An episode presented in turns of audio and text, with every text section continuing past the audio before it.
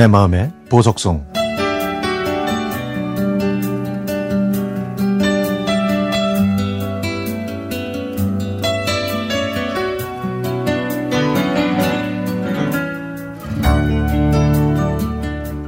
저는 버스 기사입니다. 운전하다 보면 별의별 사건 사고가 많이 일어나는데요. 그 중에서 얼마 전에 있었던 일을 소개해 드리려고 합니다. 매일 아침 7시 20분에 제가 운전하는 버스를 타는 27살 남자가 있는데요. 광고 회사 직원인 그는 서울역에서 내립니다. 어느 날 그가 제 뒤에 앉더니 저한테 고민을 털어놓더라고요. 매일 비슷한 시간에 버스를 타는 여성한테 관심이 가는데 자칫 잘못해서 스토커로 오해를 받을까봐 말도 못 걸고 있다면서 어떻게 하면 그녀에게 다가갈 수 있는, 있는지 물어보는 겁니다. 어, 조금 당황스럽긴 했는데 남녀가 만나는데 그 어떤 제약이 있어서는 안 된다는 제 평소의 철학으로 저는 기꺼이 두 사람의 오작교가 되기로 결심했습니다. 그리고 잠시 후에 그는 저한테 신호를 보내 자기가 관심 있다는 여성을 가리키더군요. 그녀도 그와 비슷한 시간에 제 버스를 타는 낯이 익은 사람이었습니다. 저는 자연스럽게 인사를 했고 그녀도 인사를 하더군요.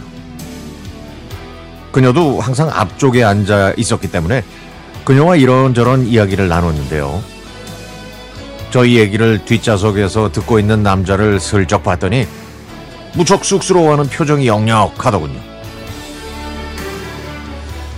저는 실례가 될까봐 조심스럽게 호구 조사를 했더니 명동에서 옷가게를 하고 있는 28살 아가씨였습니다. 그녀가 먼저 내리고 뒤에 있는 남자한테 자신있게 대쉬해보라고 용기를 주었죠. 며칠 후, 그 청년에게 어떻게 됐냐고 물어봤더니 용기가 나질 않아서 아직 말을 못 걸었다고 하더라고요. 이대로는 안 될 것 같아서 제가 나설 기회를 엿보고 있었습니다. 그녀는 오후 6시 30분에 제 버스를 타고 퇴근했는데요. 그날은 막차를 타더라고요. 다행히 다른 승객도 거의 없어서 앞좌석에 앉은 그녀와 대화를 했습니다. 저는 손님과 같은 시간대에 타는 총각이 당신한테 호감을 가지고 있는 것 같은데 그 남자가 데이트를 신청하면 만날 의향이 있는지 직접적으로 물어봤죠. 그랬더니 그녀는 아, 네. 아이, 뭐, 어, 라고 하면서 말끝을 흐리더군요. 예상보다 거부감은 없는 것 같아서 저는 그녀에게 다음에 그 남자를 지켜보고 있다가 내릴 때 저한테 기사님 저 여기서 내려요 이렇게 얘기하면 제가 그 남자한테 데이트를 신청을 하라고 할 테니까 부담 갖지 말라고 얘기했습니다. 하지만 열흘이 지나도 그녀는 아무 말이 없었습니다. 그러다가 태풍이 휘몰아치던 8월의 어느 날 저녁 그녀가 드디어 말했습니다. 기사님, 저 여기서 내릴게요. 아, 제 일도 아닌데 그 말이 얼마나 반갑던지 저는 남자 승객에게 전화를 해서 이 기쁜 소식을 알려주었습니다. 그 다음날부터 3일 휴가를 보낸 저에게 저는 나흘째 되는 날 버스를 운행했는데요.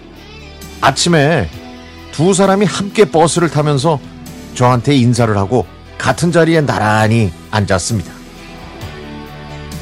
그리고 남자는 내릴 때 저한테 고맙다고 얘기하더군요.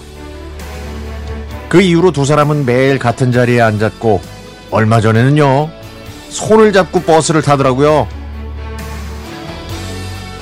이 두 사람이 더욱 잘 돼서 좋은 결실을 맺으면 정말 좋겠습니다.